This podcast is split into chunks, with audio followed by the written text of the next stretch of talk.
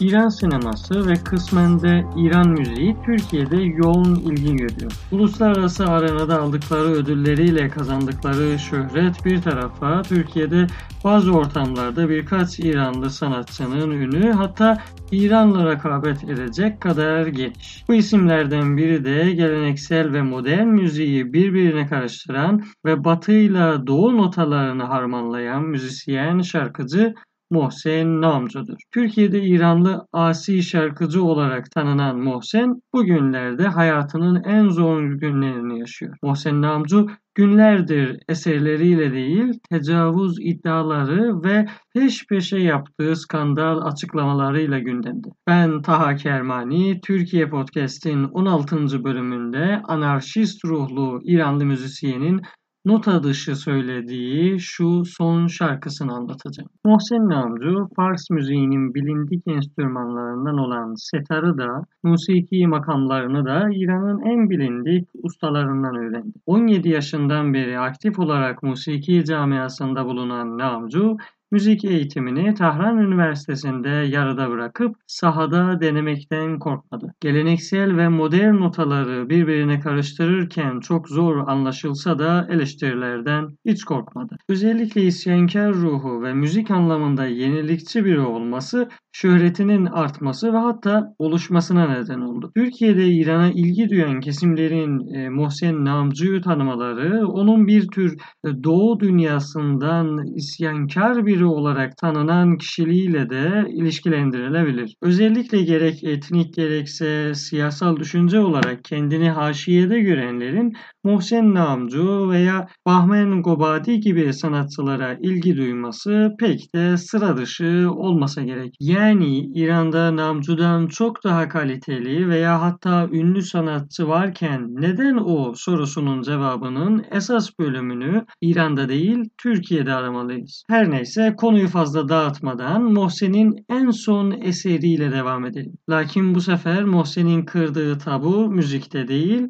ahlakta. Olay biraz magazine kaçacak gibi ama aslında çok ciddi ve derinlemesine düşünülmesi gereken bir mevzu. Şöyle ki birkaç ay önce Batı'da Me Too hareketi başlayınca bizim ince ruhlu Mohsen'in de ismi ortaya geldi. Hatırlayacaksınız Me Too hareketi çok çeşitli, yerel ve uluslararası isimlerle ortaya çıkan cinsel taciz ve cinsel saldırıya karşı bir hareket. İran'da da kadın hakları aktivistlerin de el vermesiyle bu hareket başladı. Sosyal medyada ifşa mahiyetinde paylaşılanlar içinde dünyaca ünlü ressam Aydın Ağdaşlu ve birkaç sinema yönetmeni de vardı. Sıra Mohsen Namcu'ya da geldi. 8 ay önce sosyal medyada Mahi kullanıcı adıyla bir hesap Mohsen Namcu tarafından cinsel tacize uğradığını yaz. Cüziyatıyla anlatılan paylaşımlarda Mohsen'in yıllar önce alkollüyken tecavüz ettiği iddia ediliyor. Namcu o zaman bu iddiaları kesin bir dille yalanladı ancak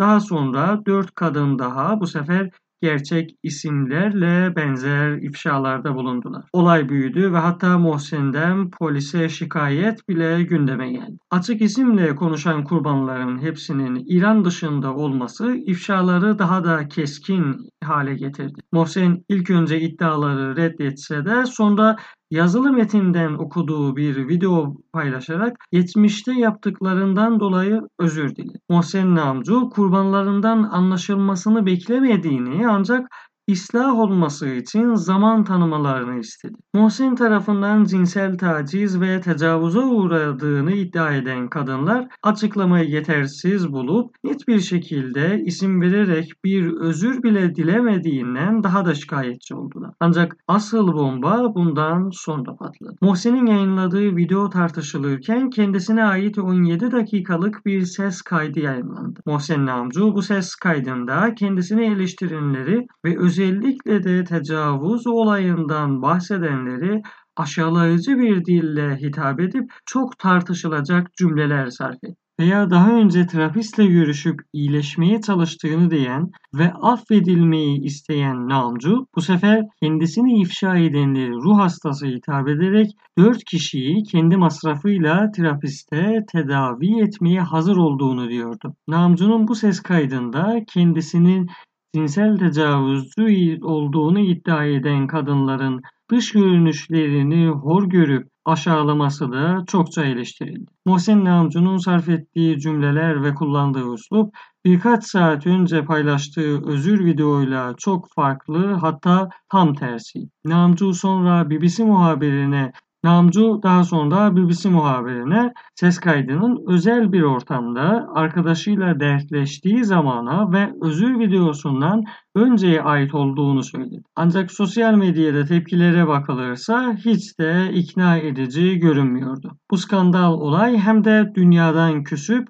irfana, aşka yüz koyduğunu gösteren Namcu'nun imajını yerden yere vurdu. Farsça basını günlerce sallandı ve Namcu'yu bilmeyenler bile böyle tanıdı. Bu da ilginç bir şekilde Namcu'nun tutunduğu yeni bir dal oldu. Mohsen eleştirilere yine saldırarak takipçilerinin arttığını deyip ifşacıların azınlıkta olduğunu savundu. Mohsen Namcu demişken belki de hakikaten 100 yıl sonra bu tartışmalar unutulup onun ismi yukarıda parlayacak ve tecavüz travması daha çok kadının içinde saklanacak. Mohsen belki de hep anarşist, değişik ve sevimli müzisyen olarak kalacak. Doğduğu Türbetecap değil de New York'u birinci ve İstanbul'u ikinci eviymiş olarak seven veya en azından öyle iddia eden Muhsin Namcu bir dahaki sefer Türkiye'de konser yapınca bu günleri hatırlayan olur mu yoksa